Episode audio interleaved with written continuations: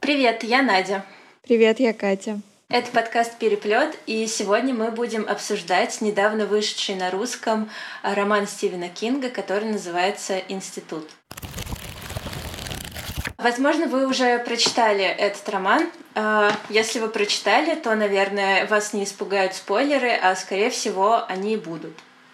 В общем, Стивен Кинг написал э, новый роман, который всем сразу же очень понравился про мальчика со сверхъестественными способностями, который попадает, к сожалению, не в Хогвартс, а в институт, где над ним ставят опыты и заставляют э, каким-то образом работать на правительство и спасение мира. И еще его родители убивают. Как ты классно проспойлерила все, что можно было проспойлерить, и даже не предупредила. Ну, мы напишем это в описании.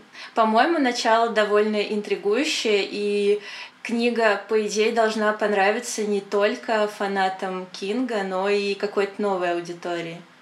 Возможно, даже каким-то миллениалам и фанатам очень странных дел. Каким-то миллениалам.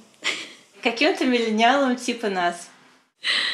А, ну, я на самом деле не соглашусь по поводу очень странных дел, потому что мне кажется, что институт гораздо мрачнее. Очень странные дела больше похожи на оно, наверное. Там есть какой-то вот этот дух детства, летних э, прогулок с друзьями, ну, как по мне. А институт очень мрачный. Э, я согласна, что он очень э, мрачный, и какая-то газета, по-моему, это были Guardian, назвали, э, а, значит, институт «Оно эпохи Трампа». Как тебе такое? Плохо. Так что я думаю, что все-таки, ну, это все равно похоже на очень странные дела, потому что над ребенком со сверхспособностями ставят опыты. Ну, come on, в 2020 году что тебе приходит первым в голову, когда ты слышишь о таком сюжете? Ну, да, формальное сходство есть. Ну, понимаешь, там в очень странных делах... Почему мы обсуждаем очень странные дела? Ну, не суть. Там есть как бы два мира, да, есть вот этот нормальный мир, где живут ребятки, главные герои, и есть одиннадцатая, которая действительно прошла какой-то ненормальный и сложный путь. А тут как бы все герои и вся история, она вот как, как будто бы нам ее одиннадцатая рассказывает, а не вот эти пацаны, которые в очень странных залах все-таки главные герои. Ну, слушай, я не удивлюсь, если по миру очень странных дел есть вот какая-то предварительная история 11. Возможно, возможно. Ну, в смысле, в формате книжек, которые выпускают обычно для фанатов. В общем, э, вернемся к Кингу обратно от странных дел, а потом, после того, как мы поговорим про сюжет, еще, возможно, вернемся к очень странным делам. Очень, очень странные дела творятся в нашем подкасте. А, немного расскажу а, про сам роман. Кинг начинает очень дерзко и по-кинговски, а возможно даже по-толстовски. Знаете, как Анна Каренина появляется впервые в 18 главе, там, на 70-й странице, так и Кинг 40 страниц пишет про абсолютно другого героя, про э, полицейского Тима из Флориды. Он, значит, был со скандалом уволен из полиции, едет в Нью-Йорк и по пути соглашается выполнять всякие странные работы. Э, и в итоге он приезжает в городок Дюпрей э, в Южной Каролине или в Северной Каролине, не помню в какой Каролине, и начинает там работать ночным обходчиком. Это такая полуформальная должность э, в местной полиции. Э, и его работа заключается в том, что по ночам он ходит по городу и смотрит, что все в порядке, никого не ограбили, никто там не разбил витрины и, ну, в общем, все такое. Потом Тим себя хорошо проявляет и становится полноценным полицейским. И после этого мы наконец-то покидаем... Не наконец-то, поскольку часть про Дюпрей очень приятно читать, там такая расслабленная атмосфера, и вообще мы, наверное, именно в такие моменты понимаем, как круто пишет Кинг, потому что у него вроде ничего не происходит, но так классно читать. Вот. Ну, собственно, Тим становится полицейским, Кинг анонсирует нам, что скоро в Дюпрее разверзнется ад, и мы наконец-то переключаемся на основную историю, на основного главного героя. А, это 12-летний мальчик Люк Элис. он гений или вундеркинд, я не знаю. Его вроде называют все гением в книге, да? Ну да. А какая принципиальная разница? Он очень умный. Он очень умный. В смысле, разница в том, что вундеркинд умный только в детстве, а гений может не быть там каким, не казаться выдающимся в детстве, но потом типа создает что-то выдающееся. А вундеркинд может так и остаться вундеркиндом. Нам же Джон Грин объяснял. А, да, кстати, это было в многочисленных Катеринах.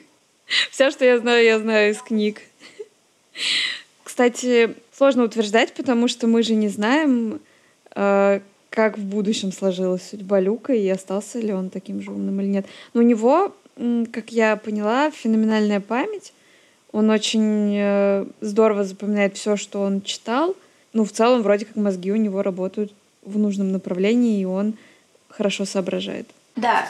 Э, в общем, у Люка обычные совершенно родители, но он учится в школе для умственно одаренных. Так можно сказать? Допустим. И, в общем, однажды э, его родителей зовет к себе директор и говорит, что Люк уже всему научился, его можно отправлять в высшее учебное заведение. Ну, типа в 12 лет. Так, погоди, сейчас. В Массачусетс... Ага. Массачусетский? Да, спасибо. Университет. Пожалуйста. Ну, где хотят учиться все. Э, еще в какой-то. И в Эмерсон. Неважно. Я забыл, как называется второй вуз. В общем, его родители, конечно, немножко офигели, потому что они совершенно не готовы в 12 лет отправлять э, э, сына в колледж, но они готовы на это пойти. И еще про Люка важно знать, что у него есть небольшая, ну вот прям буквально небольшая способность э, к телепатии. К телекинезу. Ой, да, к телекинезу, извините. Э, он может просто чуть-чуть э, перелистывать страницы книг, там двигать не тяжелые предметы, когда волнуется или ну что-то такое с ним происходит. В остальном он обычный ребенок, смотрит губку Боба с другом, там играет в баскетбол.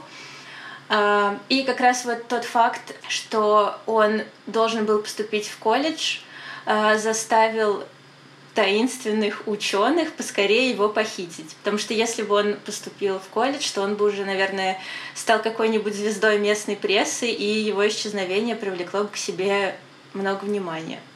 В итоге э, Люка похищают, и однажды утром он просыпается в комнате, которая очень похожа на его комнату, но это не его комната. Вот, а, он выходит и знакомится с девочкой, которая рассказывает э, ему, что он оказался э, в институте.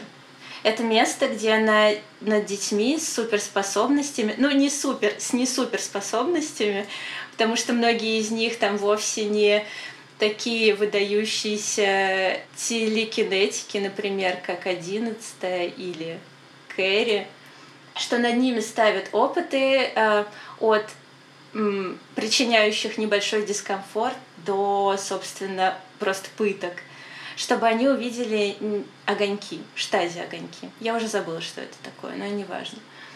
После чего их переводят на дальнюю половину, откуда уже никто не возвращается. Вот, собственно, э, я довольно подробно пересказала завязку. Извините, если это было очень скучно. Это было хорошо. Вот сам институт мне напомнил книгу, которую я вообще терпеть не могу. Я не смогла прочитать ее с третьей попытки. Это э, «Пролетая над гнездом кукушки».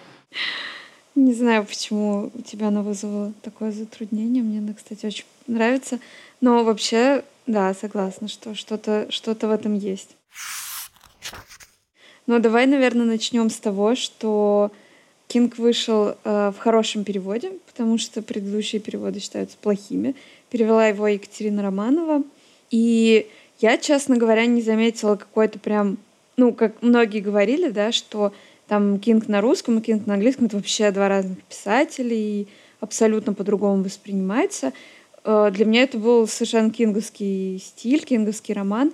Единственное, что я отметила, что там было очень много отсылок к поп-культуре, к каким-то рекламам, песням, я не знаю, ну, в общем, всевозможные отсылки там были. И я подумала, что, может быть, как раз проблема была старых переводов в том, что вот эти отсылки не считывались. То есть э, переводчик, может быть, их сам не понимал, и поэтому не мог адекватно перевести или сделать какую-то сноску, что это вот речь идет о том или о чем-то другом.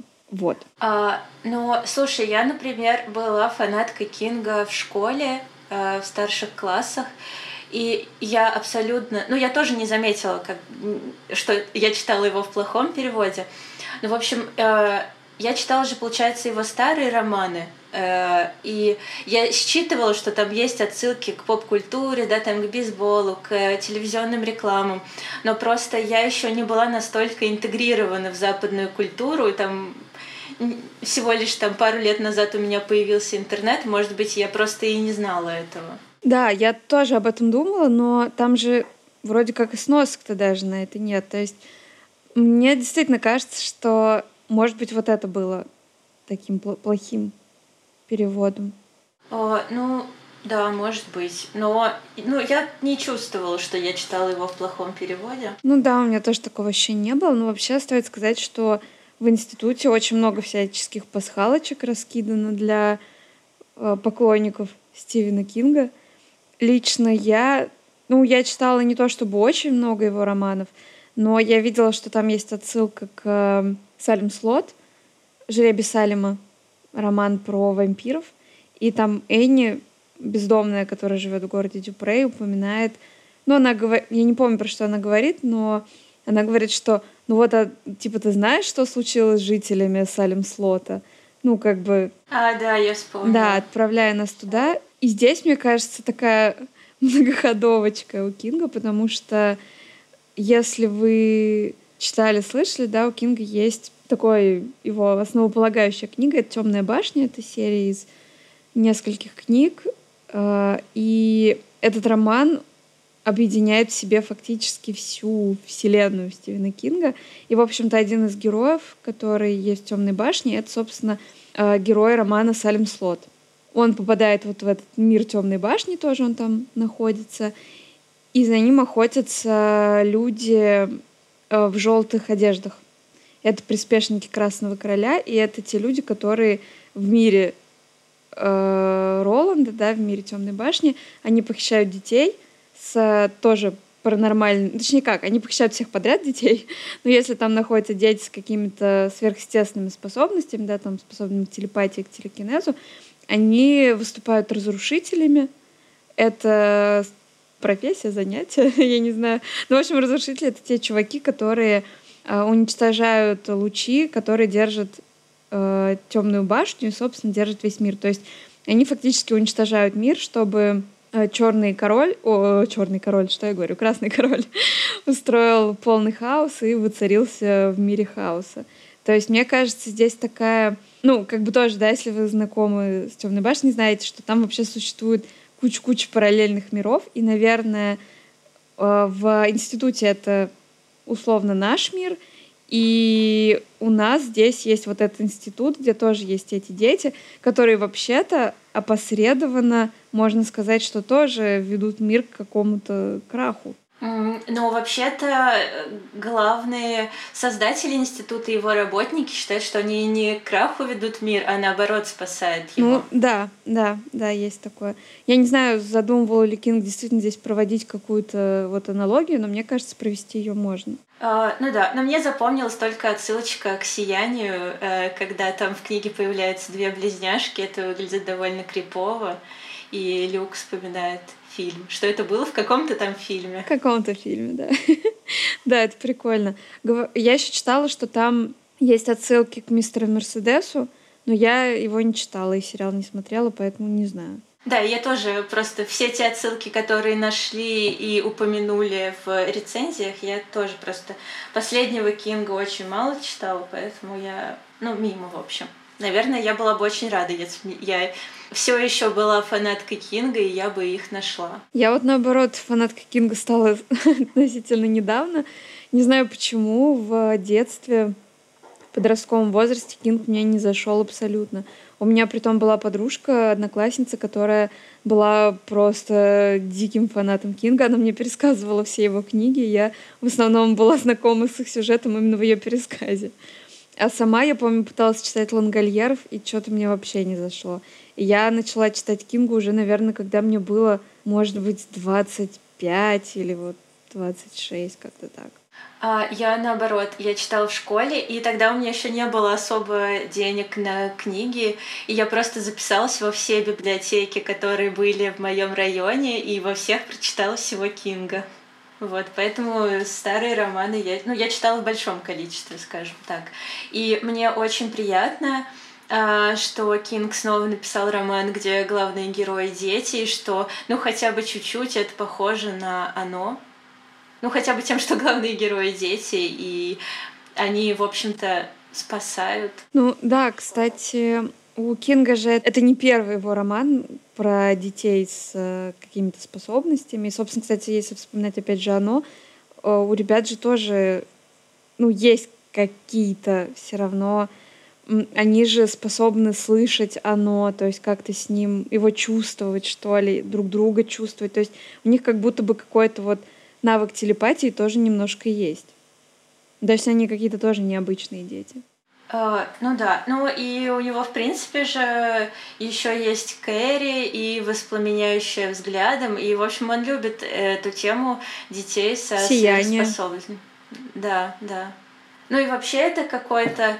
Э, вот эти дети с суперсилами, это такая популярная штука в западной культуре. Я, кстати, читала, по-моему, в каком-то его интервью или, ну, просто какую-то статью про Кинга читала, и он говорил, что вот эта тема с детьми со сверхспособностями, она у него появилась, когда у него родились свои дети, и он думал о том, что ну вот если у тебя ребенок растет, и у него нет каких-то там особых талантов, ну, то есть ты смотришь на него и думаешь, там, вот сможет ли он стать великим футболистом или там ученым или еще кем-то, понимаешь, что особых талантов у него нет, и начинаешь искать в нем сверхъестественные таланты, уже отчаявшись.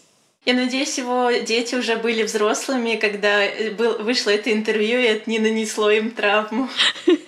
Ну, как мы знаем, у Кинга прекрасные дети, все талантливые, все пишут и, в общем-то, большие молодцы. Я только про одного его сына слышала. Нет, у него оба сына пишут, по-моему, а дочка поэтесса. Ну, у нас ее не переводят особо, но вроде как в США она достаточно фигура такая заметная в поэзии, насколько я знаю. Ну, поверь тебе на слово. Так и быть. Слушай, может, я, конечно, сейчас наврала. Но один сын у него точно писатель. У него, кстати, тоже не так давно выходил ведь роман какой-то. «Коробка в форме сердца». И нет, это старый роман. Ладно, я не буду врать. Слушай, как думаешь, почему Кинг вообще захотел вернуться к теме с детьми? Хороший вопрос. Ну, мне кажется, что это просто был способ для него поговорить о проблемах, которые его сейчас волнуют, и о той политической ситуации, которая сейчас есть в Америке, которая, как мы знаем по твиттеру Стивена Кинга, его вообще не устраивает. Э, мне, честно говоря, было сложновато считывать вот такие вещи, потому что я, ну, честно говоря, не сильно слежу за всем, за всеми этими политическими дебатами в Америке, но какие-то, конечно, вещи там в лоб. Ну, мне кажется, что вот этот главный антагонист, который появляется уже ближе к концу книги, то есть мы узнаем, что э, институтом руководит кто-то сверху, таинственный какой-то человек. Шепелявый. Шепелявый, да. Который общается с э, руководителями института только по телефону. Они, я так понимаю, его даже никогда особо не видели. И он появляется в конце, и нам описывают, что он альбинос, и что он шепелявит. Я не знаю, как назвать манеру говорить Дональда Трампа, но у него тоже какие-то вот такие... Ну, у него странная манера говорить, какая-то мне тоже, конечно, немножко шепелявая. То есть здесь, кажется, вот на уровне самого облика персонажа есть э, понятные аллюзии. Вот. Что ты скажешь? Может быть, ты что-то увидела? Я, если честно, не читала вообще про Трампа. Я э, как бешеная читала, чтобы скорее знать, чем все закончится, и, возможно, какие ценные мысли и политические идеи Кинга, если они там были, то я их пропустила. Вот. Но я прочитала тоже про то, что это типа не то чтобы антитрамповский роман, но, возможно, там есть такой общечеловеческий момент, эта сцена, которая у меня вызвала вообще бурю эмоций, финальная битва в Дюпрее, когда все люди выходят там с винтовками, чтобы сразиться э, с пришедшими злодеями, это, наверное, в ну, я так предполагаю, что в голове э, у Кинга было как типа, что вот все, вся Америка, все люди встают, чтобы дать отпор какому-то плохому правительству, каким-то злодеям, которые пришли навязывать свои, ну, там, как бесчеловечные порядки. Вот. Я, наверное, только на таком уровне э, что-то смогла понять. И еще я помню новости про Трампа, что на границе у мигрантов часто отбирают детей в случае, если кажется, что с родителем что-то ну, минимально не так. Вот. Может быть, и к этому отсылка там с отбором детей, но не берусь утверждать, поскольку я тоже не эксперт в американской политике. Ну, я думала про то, что это же вообще частенько у Кинга недоверие к правительству, да, если мы вспомним роман «Противостояние», например, он же начинается с того, что из лаборатории э, в США происходит утечка вируса. И правительство там ведет себя абсолютно как полные подонки по отношению к своим гражданам. И это вроде как ну, довольно частая ситуация у, в романах у Кинга. Но здесь оно действительно, наверное, как-то доводится до какого-то апогея, да, потому что если вот ты так просто рассказываешь, да, что вот есть какой-то институт, где вот все дети, которые исчезают, они на самом деле не просто пропадают, а попадают в какое-то заведение, где над ними ставят опыты, это все звучит как такая конспирологическая теория, теория заговора. Теории заговора возникают, когда люди не доверяют правительству. А здесь она, ну, фактически воплощается, и Кинг такой говорит, ну вот, вы не зря не доверяете, они действительно ведут себя плохо и за спинами простых граждан проворачивают вот такие страшные вещи. Я подумала, что там какая-то, может быть, главная идея про то, что сдаешься ли ты вот силам э, власти, э, людям, которые решили, что знают вот как спасти мир, как спасти страну, или ты думаешь своей головой, там защищаешь свои принципы, свои убеждения. Вот. Но эта сцена реально, когда все выходят с ружьями, она меня настолько впечатлила, я даже книгу отложила. Вот и такая ух. Вообще, мне кажется, мы мало поговорили о устройстве самого института. Мы мельком только сказали, что там ставят эксперименты и пытают детей. Там вообще довольно э, необычная система. Э, значит, детей забирают и проводят над ними опыты. Если они плохо себя ведут, их бьют, а если они хорошо себя ведут, им дают жетоны. На эти жетоны они могут покупать в специальных автоматах э, сладости, а также алкоголь и сигареты. В общем-то, таким способом детям дозволено расслабляться, потому что э, мне кажется, что в голове э, людей, которые управляют эм, институтом, есть такое, что вот эти дети спасают мир, и они могут расслабиться. Ну или они просто таким образом пытаются подавить бунт. Скорее подавить, мне кажется. Ну, то есть э, сделать детей слабыми, зависимыми, чтобы они не могли, ну, не хотели даже, не могли. Там же, они же им врут, говорят, что они их отпустят, что все будет нормально, что дети вернутся обратно в свои дома, просто им сотрут память. И, наверное, еще поэтому там не возникает бунтов каких-то. Ну, вообще, э, я не то чтобы любитель придираться к каким-то таким моментам, но мне кажется, тут довольно сложно прикопаться. Кинг довольно убедительно пишет э, и об устройстве института, и о том, почему, собственно, Люк это первый ребенок за очень-очень-очень долгое время существования института, который сбежал. Мне кажется, это вообще первый ребенок, который сбежал. Ну да, да. Но я и говорю, что да, первый сбежавший ребенок у них.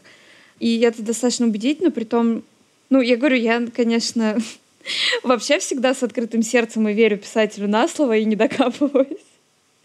Но мне кажется, что он действительно как-то здорово все продумал. То есть и вот эта штука с тем, что, да, им дети имеют, ну, подростки, дети имеют доступ к алкоголю и сигаретам, и что их обманывают, и что там есть шпионы, да, ну не шпионы, а двойные агенты, скажем так, да, там есть женщина, которая общается супер мило с детьми, э, она такой их прям друг, но на самом деле все, что они рассказывают ей, она передает руководству института.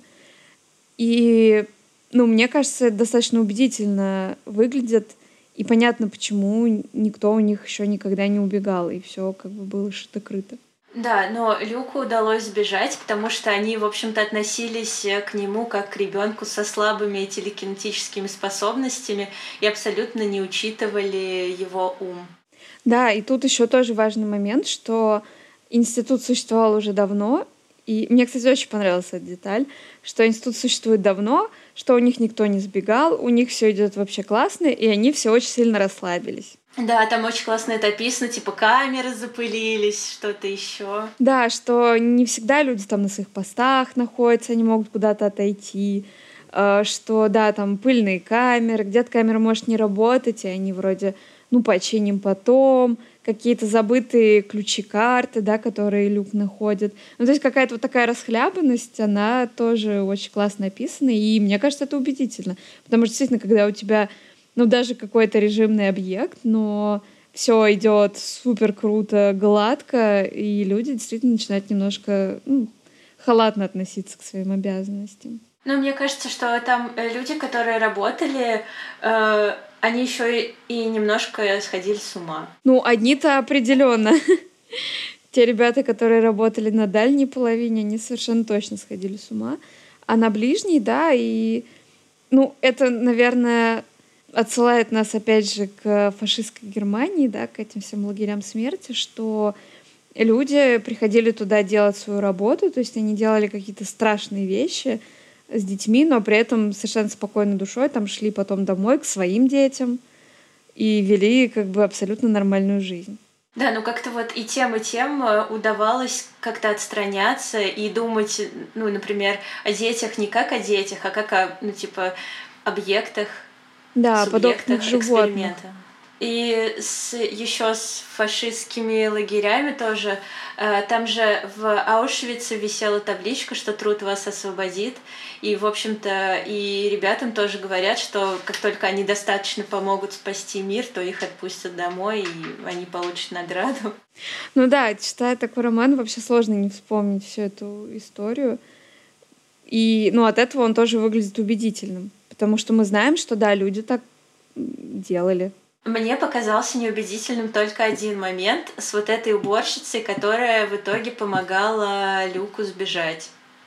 Вот ее мотивация, там вот этот вот сын, которого она когда-то оставила, денежные проблемы и то, как Люк помогает ей решить эти ее проблемы благодаря своему интеллекту, вот это меня не убедило, если честно. А мне показалось, что, может быть, я, конечно, додумала, но мне показалось, что это потому, что она уже находилась на пороге смерти. И то есть э, она же была тяжело больна, и понимая, что она скоро умрет, возможно, она оглянулась на всю свою жизнь, так ретроспективно, скажем, да, то есть она и до этого творила всякое, и, может быть, действительно на пороге смерти к ней пришло осознание, что она натворила, и она попыталась хоть как-то исправить. Это без, без сомнения так, про то, что она там болела, и она понимала, что она умрет.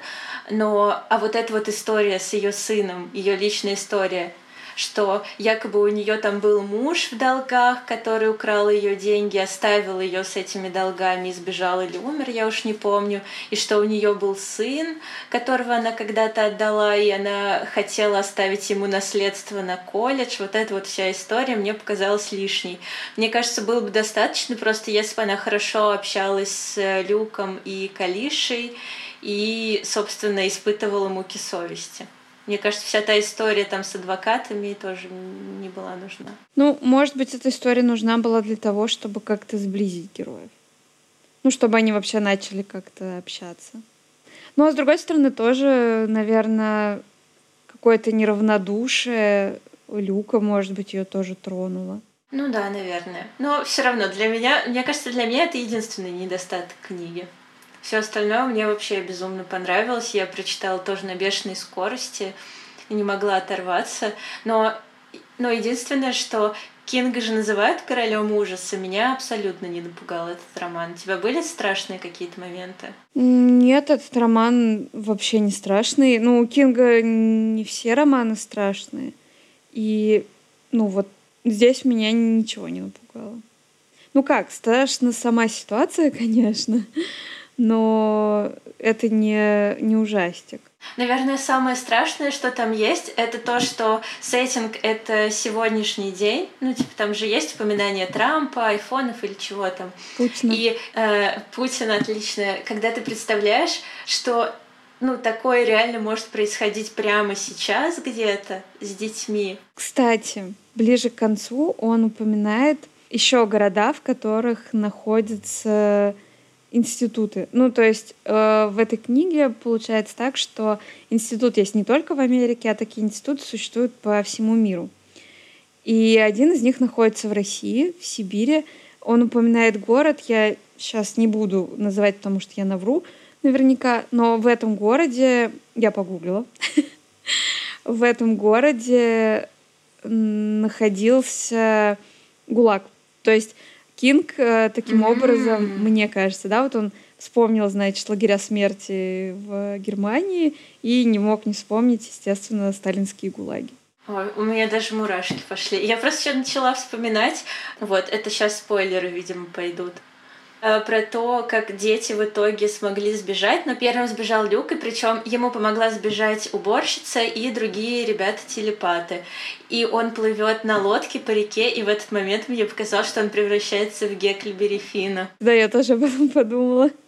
Кстати, э, как ты вообще относишься к тому, что вот он же для того, чтобы сбежать, договорился с Авери, да, своим другом, и они поговорили с э, уборщицей, с этой Морин, наполовину телепатически, да, наполовину словами. И понятно было, что их раскусят. И понятно было, что Авери пострадает. Но кажется, что Люк как-то был готов пойти на это. Да, по-моему, тоже он был абсолютно готов. Э, и вот, кстати, еще один недостаток книги для меня. Она показалась мне в общем, я хотела бы, чтобы Кинг меня больше удивил, чем он меня удивил. То есть книга мне показалась довольно предсказуемой. И как только мы поняли, насколько вообще талантливый Авери, насколько у него вот эта вот сильная телепатия, для меня практически сразу стало понятно, что э, его ничего хорошего в жизни не ждет. Да, ну просто для меня, почему у меня это вызвало такое странное ощущение, потому что, с одной стороны, э, в развязке романа нам говорят о том, что нельзя э, строить общее благо, да, на жертвуя, ну, вообще хоть кем-то. А тут, по сути, Люк для того, чтобы спасти всех детей, да, чтобы разрушить институт, он фактически пожертвовал Авери, потому что, ну, было понятно, что, ну, вряд ли парень спасется. Или думаешь, он все-таки верил, что Авери как-то разрулит эту ситуацию? Ну, может быть, он, конечно, еще и рассчитывал достаточно быстро вернуться с помощью, потому что э, ему с собой э, дала Морин флешку с видео. Он не знал тогда, что на этой флешке. Ну, то есть он понимал, что он, скорее всего, очень быстро сможет доказать, э, что существует такое место. Может быть, он рассчитывал быстрее вернуться. Но я, например, вообще не поняла, почему он не взял его с собой. Да, вот это мне тоже было непонятно, потому что реально что мешало? Типа одному человеку проще сбежать или... Ну еще, может быть, потому что он маленький, сколько ему там было лет? Десять, по-моему, или меньше. Но просто э, меня напрягло, что они догадались очень быстро. И это было понятно, что они догадаются очень быстро. И если, окей, там Морин сама сознательно шла на этот риск, и она понимала там, что с ней будет, она, в общем-то, в итоге вышла из этой ситуации э, покончив с собой, то Авери же ничего не мог сделать. И, по сути, Люк, ну, сознательно его обрек на страдания. Меня вот этот момент немножко как-то ошарашил. Получается, что да, но э, мне кажется, когда они говорили, это было очевидно, ну, в смысле, было очевидно, что Авери понимает, что ему угрожает опасность. То есть он ну, был готов к тому, что его будут ну, пытать, что-то у него будут спрашивать. Ну и, кстати, мне кажется, что они на самом деле не очень быстро обнаружили э, пропажу Люка, потому что они даже, ну, все дети были чипированы, в мочку уха э, вставили чипы, и Люк, когда сбегал, он отрезал себе мочку уха и э, отрезанная мочка уха валялась на территории института, поэтому вроде бы, когда всех начали проверять, показалось, что все дети на месте, потому что все чипы на территории. Это было очень забавно, и это к тому, насколько вообще они плохо следили за порядком и безопасностью на территории этого учреждения. Да, ну, в общем, мне кажется, что он мог бы взять реально Авери с собой. Мне тоже так кажется. Э, но Блин, а вот сейчас мне пришла в голову такая мысль, что по сути ведь э, Авери был ключом, благодаря которому другие дети смогли объединиться. Без него у них бы не получилось. И в итоге он звонил там по большому телефону, кто читал, тот поймет. Вот. И, в общем-то, он был прям реально стержнем вот этого восстания, самым сильным там телепатом, и без него бы ничего не получилось. Самым сильным сознательным телепатом. Ну да, тоже верно. Ну просто он же, наверное, этого не знал, что так случится. А мне кажется, он знал. Блин, если ты телепат, ты, наверное, очень много знаешь, даже если ты ребенок. Возможно. Кстати, возвращаясь да, к детям телепатам, мы как-то с тобой обошли немножко стороной эту тему, что это такая немножечко ностальгическая же штука. То есть э, сразу вспоминаются какие-то фильмы из 70-х, 80-х, 90-х про детей с паранормальными способностями, про людей с паранормальными способностями. Мне кажется, тогда это была супер популярная тема. Да, стопудово. И сейчас э, многие, ну, в смысле, многие Netflix очень активно э, эксплуатируют. И я не хочу, чтобы это прозвучало осуждающе. Мне очень нравится то, что делает Netflix. Вот, и я даже хотела ну, как-то у меня мелькнула такая мысль, что и Кинг вот э, сел на своего любимого коня, поскольку эпоха такая ностальгическая. Я хотела вообще э, нагуглить что-то по поводу э, ну, истории этого тропа, да, вот этих детей с суперспособностями, но я, ну, если честно, у меня не получилось найти, и у меня есть только своя теория, э, про то, что, ну, тогда же была холодная война, она же вроде до 96 -го года длилась, и все ну, готовили какое-то оружие. И, видимо, люди верили, что ну, человек с суперспособностями — это такое ну, типа, новое оружие там для США против СССР, для СССР против США. Ну да, мне кажется, еще это, знаешь, не знаю, соотносится с реальными фактами или нет, но кажется, что это время, когда в целом вообще ну, исследовали как-то и психику человека, и наука развивалась. Ну, то есть какие-то были новые возможности вообще понять, что происходит э, в человеческом мозгу, исследование человеческого Ты мозга. хотела, прости, что перебиваю, сказать паранаука? Нет, я имею в виду в целом наука нормальная, здоровых людей и развивалась. И, соответственно, всякие люди, которые занимались паранаукой, верили во всякую вот эти странные вещи, типа телепатии, телекинеза, они, наверное, ну, в том числе увидели возможность как-то доказать свои теории, да, свои способности методами там, ну, обычной науки и вообще как-то внимание к этой теме, мне кажется, было довольно большое. Тем не менее, кстати, существует же премия Гарри Гудини, которая достанется тому человеку, который сможет доказать свои паранормальные способности. Ну, как ты понимаешь, ее еще никому не вручили. А как же все герои шоу «Битвы экстрасенсов»? Они почему-то решили, что эта премия им не нужна, они и так, в общем-то, уверены в своих силах и все про себя знают. Смотри, а вот э, мне кажется, из того периода Э, в Америке остался вот этот троп, да, там с детьми со сверхспособностями, а у нас остались только экстрасенсы и вот эти вот все, как их звали, там Кашпировский. Ой, вообще это страшное дело. Я помню, что, э, ну, я сама-то, конечно, не застала это все в сознательном возрасте, но я помню, что в программах типа на Медне или вот, ну, которые рассказывают про то, как жилось там в 90-е, 80-е, ну, сознательным людям. И я помню, что там были вот эти жуткие какие-то телепередачи, где какой-то чувак там в каком-то ДК пытался гипнотизировать людей, там, ну, читал мысли, еще что-то, это выглядит довольно крипово все. Я помню, что был еще какой-то чувак, который э, мертвого воскрешал в прямом эфире. Но это, естественно, был подставной мертвый, как мы сейчас уже знаем. Вот, но это, это ужасно, это омерзительно. Ну, я сегодня просто, ну, почитала немножко по, про экстрасенсов наших. И еще я почитала немного, ну, я пыталась понять мышление людей, почему они там в это верили. И да, вот эта атмосфера недоверия, э, наверное, это благодатная почва для всяких конспирологических теорий и суеверий. Я прочитала достаточно много веселых страшилок. Ну вот веселая, например, про то, что был э, некий волшебный телефон, по которому ты звонишь, трубку берет Брежнев, ты у него просишь там квартиру или машину, и он с радостью исполняет твое желание. Неплохо. Вообще, э, на эту тему есть классная книжка Александра Панчина «Защита темных искусств». Он как раз в этой книге рассказывает о том, почему люди верят в подобные вещи.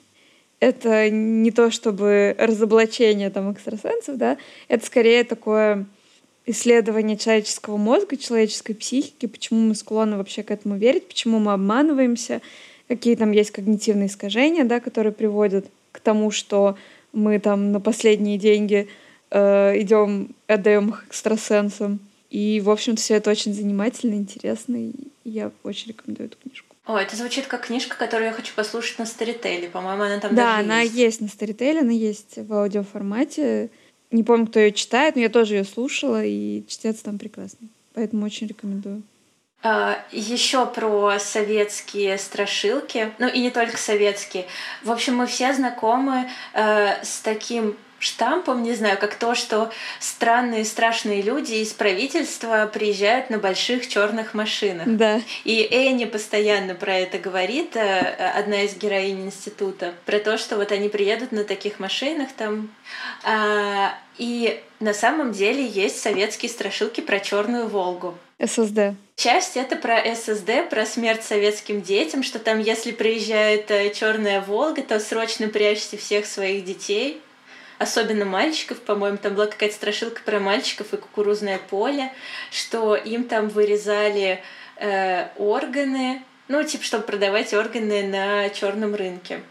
И еще про Черную Волгу есть э, веселая история про гаишника, который стоял с прибором, который измеряет скорость. И там мимо него пронеслась Черная Волга на скорости 120 километров. Он такой, ну, это время советское, вроде машины так еще не ездили. Вот, он такой, ух ты, офигеть. И, в общем, что-то там вышел на дорогу, и его тут же застрелили. И в этой машине типа ехал Андропов, и его там телохранители застрелили гаишника, потому что подумали, что он с оружием выходит, а он с вот этим радаром. И бросили, значит, на труп специальный жетон. И когда такой жетон на трупе находят, это значит, это не расследуют. Блин, это вообще городские легенды, это очень классная тема. Но, насколько я знаю, в США тоже вот легенды про черные машины точно такие же, как в СССР ходят. Ну, что есть Э, якобы черные машины, вот эти, которые похищают людей.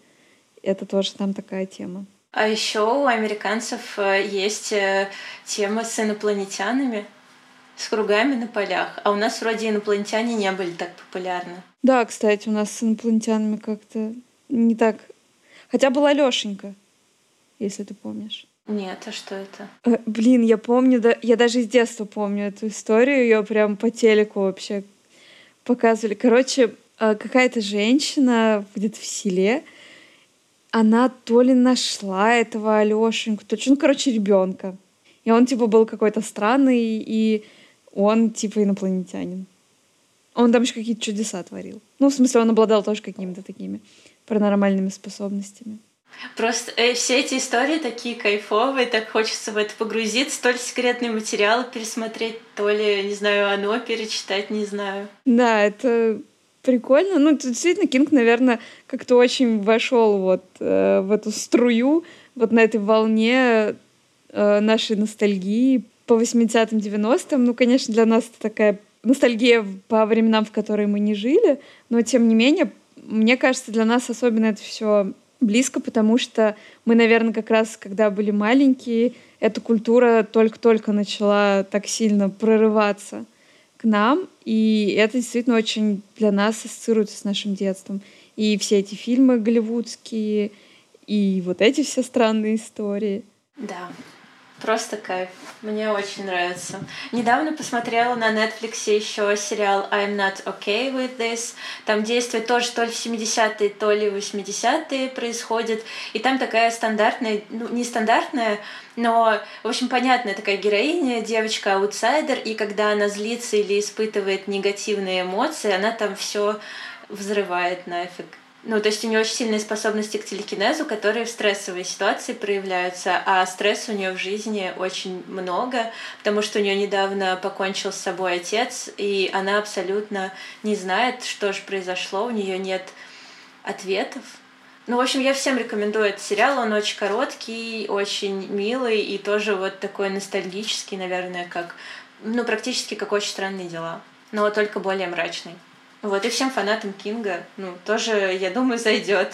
Да, ну, вообще-то для Кинга все равно это повод поговорить о таких общегуманистических вещах.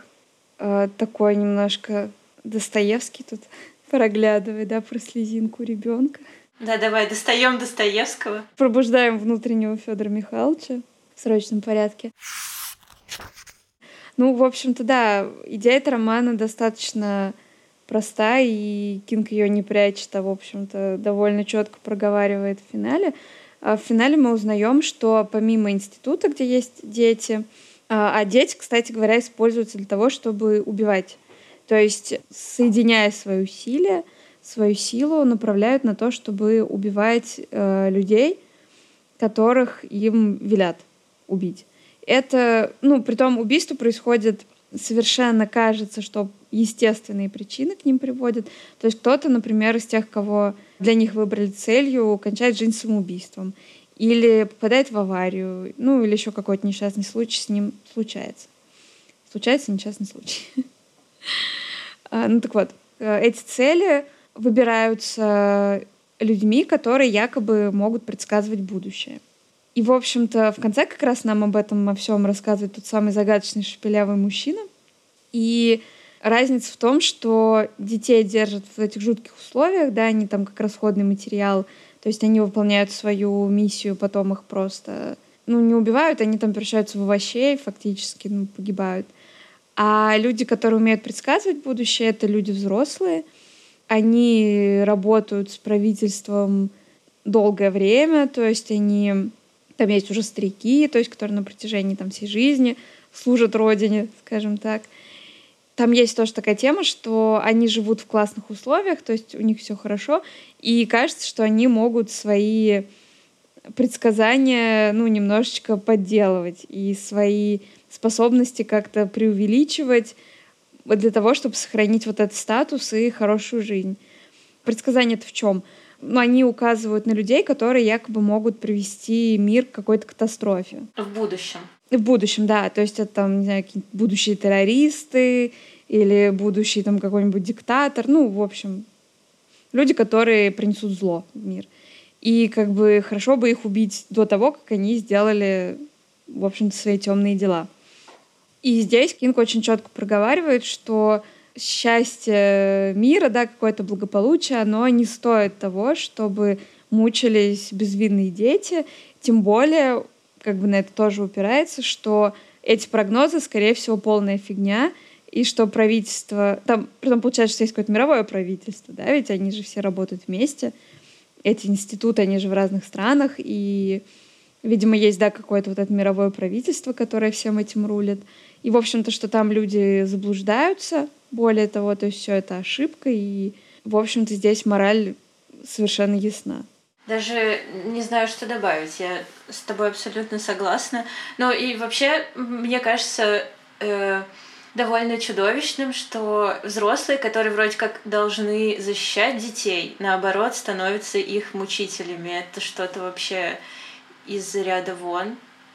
Вот, наверное, один из самых пугающих аспектов у Кинга. Ну да, у Кинга, в принципе, как всегда, люди страшнее любых монстров. то, что они делают.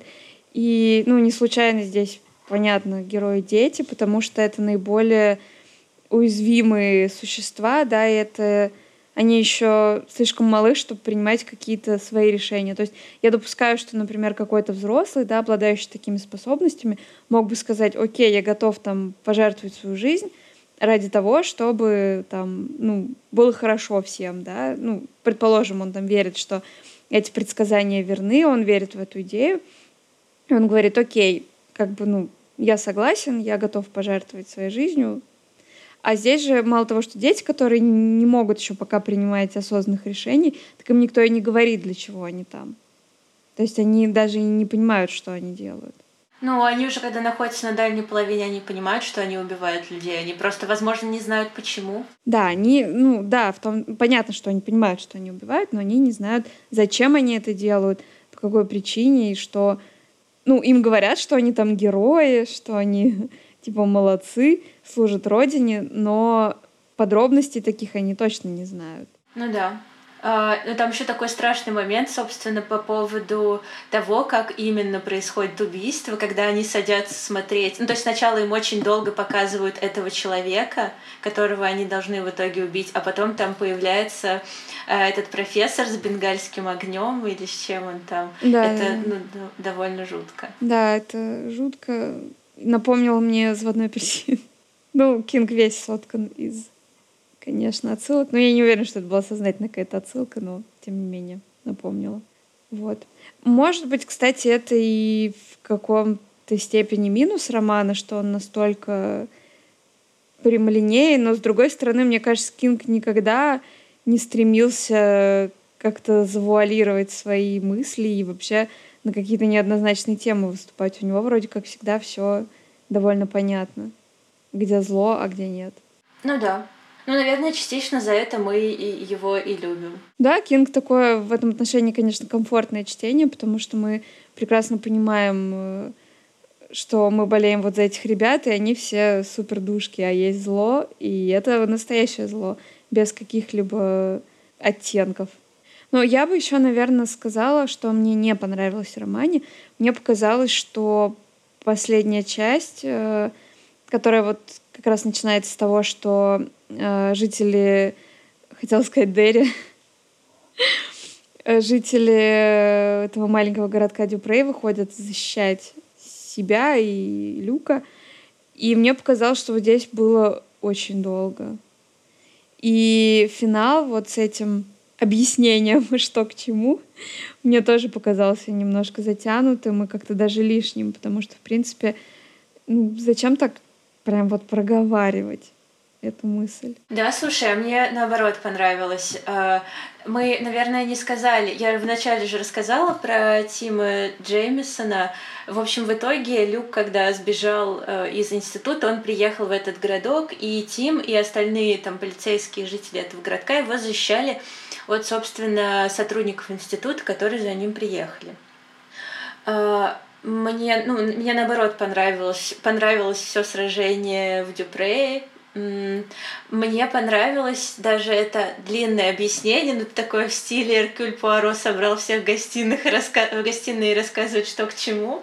Потому что э, было, ну вот, это добавило все-таки немного неоднозначности к злодеям. Ну вот прям самую чуточку. Ты все еще понимаешь, что они злодеи, но они становятся уже чуть более интересными злодеями, когда ты знаешь, что они искренне верят в то, что они спасают мир. Ну, то есть Шепелявый, когда рассказывал, он прям, ну, было понятно, что он вот прям верит этим предсказаниям. Может быть, он бы и пожалел детей, но для него вот это вот какая-то высшая цель, за которую он цепился, это вот спасение Земли, он э, верит, что он это делает, он де... то, что он делает, он делает искренне.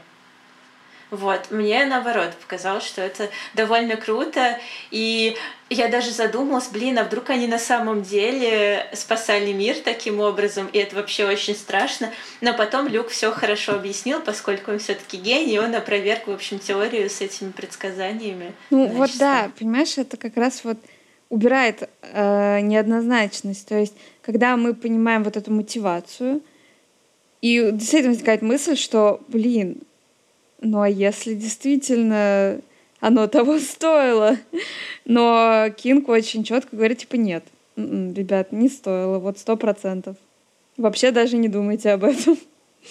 Но момент, когда ты задумываешься об этом, и ты еще не прочитала объяснение Люка, это ну, ты все равно переживаешь, да, какие-то эмоции, ты задумываешься. Ну, это очень круто, мне кажется. Книга заставляет нас задуматься. Ой, мой любимый тип книг. Мне еще, знаешь, что понравилось? Мне понравилась вот эта часть про Дюпре. Я бы вообще прочитала целый роман про ночного обходчика, про этот город, про его обитателей. Это вообще было супер кайфово. Да, это прекрасная часть. Мне очень понравились все персонажи. Вот, да, если мы сейчас переходим, поговорили про минусы, теперь, наверное, про плюсы. Действительно, Дюпрей просто очаровательный город, и там очень классные персонажи. Вот эта Энни бездомная, которая верит в пришельцев и теории заговоров. А таинственный цирюльник, которого зовут барабанщик почему-то. И все эти, там еще братья есть, которые держат магазин, одного из которых подстрелили. Ну, герои там совершенно прекрасные, и атмосфера совершенно изумительная, и сам Тим какой-то супер кинговский персонаж, фаталист, который отправляется в это путешествие по чистой случайности. То есть он, он разводится с женой, его уволили из полиции, то есть фактически он находится на распутье, и так получается, что самолет, который он садится, чтобы улететь в Нью-Йорк, там требуется место для какого-то чувака из спецслужб или, ну, в общем-то, неважно. И он обменивает свой билет, и вместо того, чтобы отправиться в Нью-Йорк, отправляется просто навстречу приключениям.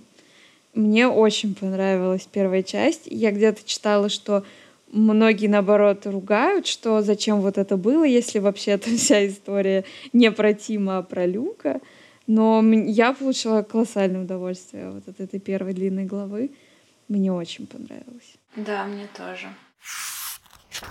Ну что, давай, наверное, подводить итог нашей беседы. А мы, а мы только что что делали? Я думала, что мы уже подводим итог. В общем, я должна сказать, что роман мне очень понравился. Мне было очень интересно его читать, и даже там неважно, как вы относитесь к всей этой философской подоплеке, и готовы ли вы жертвовать детьми ради блага мира или нет, тем не менее, это все еще очень захватывающее чтение, и Кинг, конечно, мастер рассказывать истории. Нечего добавить. Прекрасные слова. Ну тогда давай, наверное, прощаться. Прощай. Спасибо тем, кто нас слушал. Мы будем рады, если вы напишите нам комментарии ВКонтакте или где-то еще, где вы можете писать комментарии. И спасибо, что слушаете. Всем пока. Пока.